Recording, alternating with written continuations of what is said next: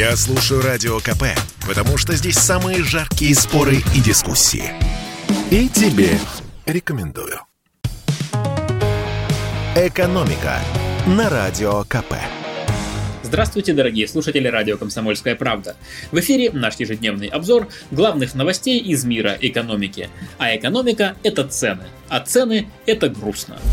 В наступающем году цены на продукты опять будут расти. Виноваты в этом газ, удобрения и паника на мировых рынках. Осталось понять, почему из-за проблем в Европе и Америке должны дорожать продукты на полках магазинов в России, у которой и свой газ, и свои удобрения, и чернозем образцовый. Начнем с газа. Цепочка здесь такая. Из-за газового кризиса в Европе практически остановилось производство аммиачных минеральных удобрений, для которого нужно очень много дорогого газа. Например, в Великобритании уже закрылись три завода, потому что по таким ценам покупать удобрения просто никто не будет. Та же самая проблема в США, Канаде и других странах. Из-за нехватки удобрений урожай следующего года, скорее всего, будет не очень богатым, а чем меньше урожай, тем выше цены на продукты. Правда, Россия производит и свои удобрения, однако мировые цены на них сейчас выше внутрироссийских в 4 раза, и понятно, что это обязательно приведет к подорожанию и на нашем рынке. Правительство уже ввело временные ограничения на вывоз удобрений. Это, наверное, поможет, но не сильно, потому что даже при нынешних внутренних ценах, которые сильно отстают от мировых, у российских сельхозпроизводителей все равно не хватает денег на удобрения, а это, опять же, может снизить будущий урожай. Еще один момент. Из-за мировой инфляции эксперты продовольственного рынка в один голос обещают, что подорожает вся импортная сельхозпродукция. А это не только бананы, ананасы и пальмовое масло, но и сырье и материалы, которые используют наши отечественные производители. Например, уже жалуются поставщики российских огурцов и помидоров. Они используют сложные импортные удобрения, которых в России производят мало. За выводами мы обратились к Анатолию Тихонову, директора Центра международного агробизнеса и продовольственной безопасности Российской Академии Народного Хозяйства. И он с сожалением сказал следующее. Мы ждем повышения цен и увеличения продовольственной инфляции в следующем году. Ожидания напряженные, думаю, будет немного хуже, чем в нынешнем году. Скорее всего, продовольственная инфляция останется двузначной, то есть не меньше 10%. По словам эксперта, радует одно. У нас работает план продовольственной безопасности и есть свой урожай.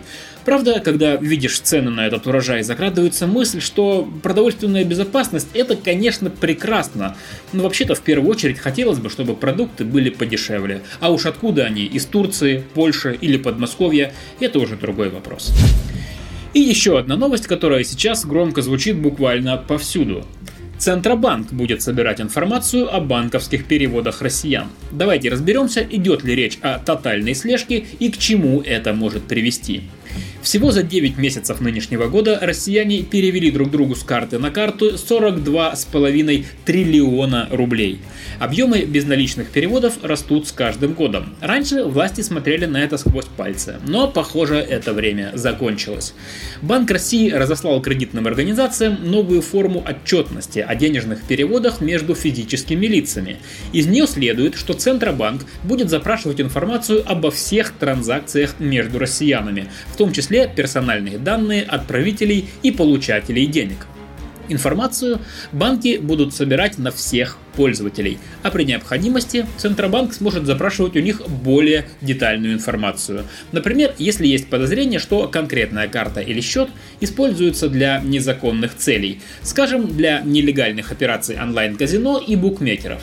А контроле за операциями физических лиц речь не идет, заверили нас в пресс-службе Центробанка.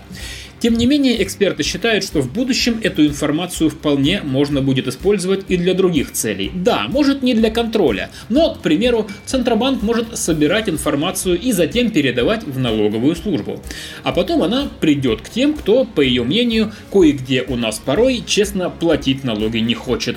Для этого даже не нужен инспектор. Современные программы сами все прекрасно поймут.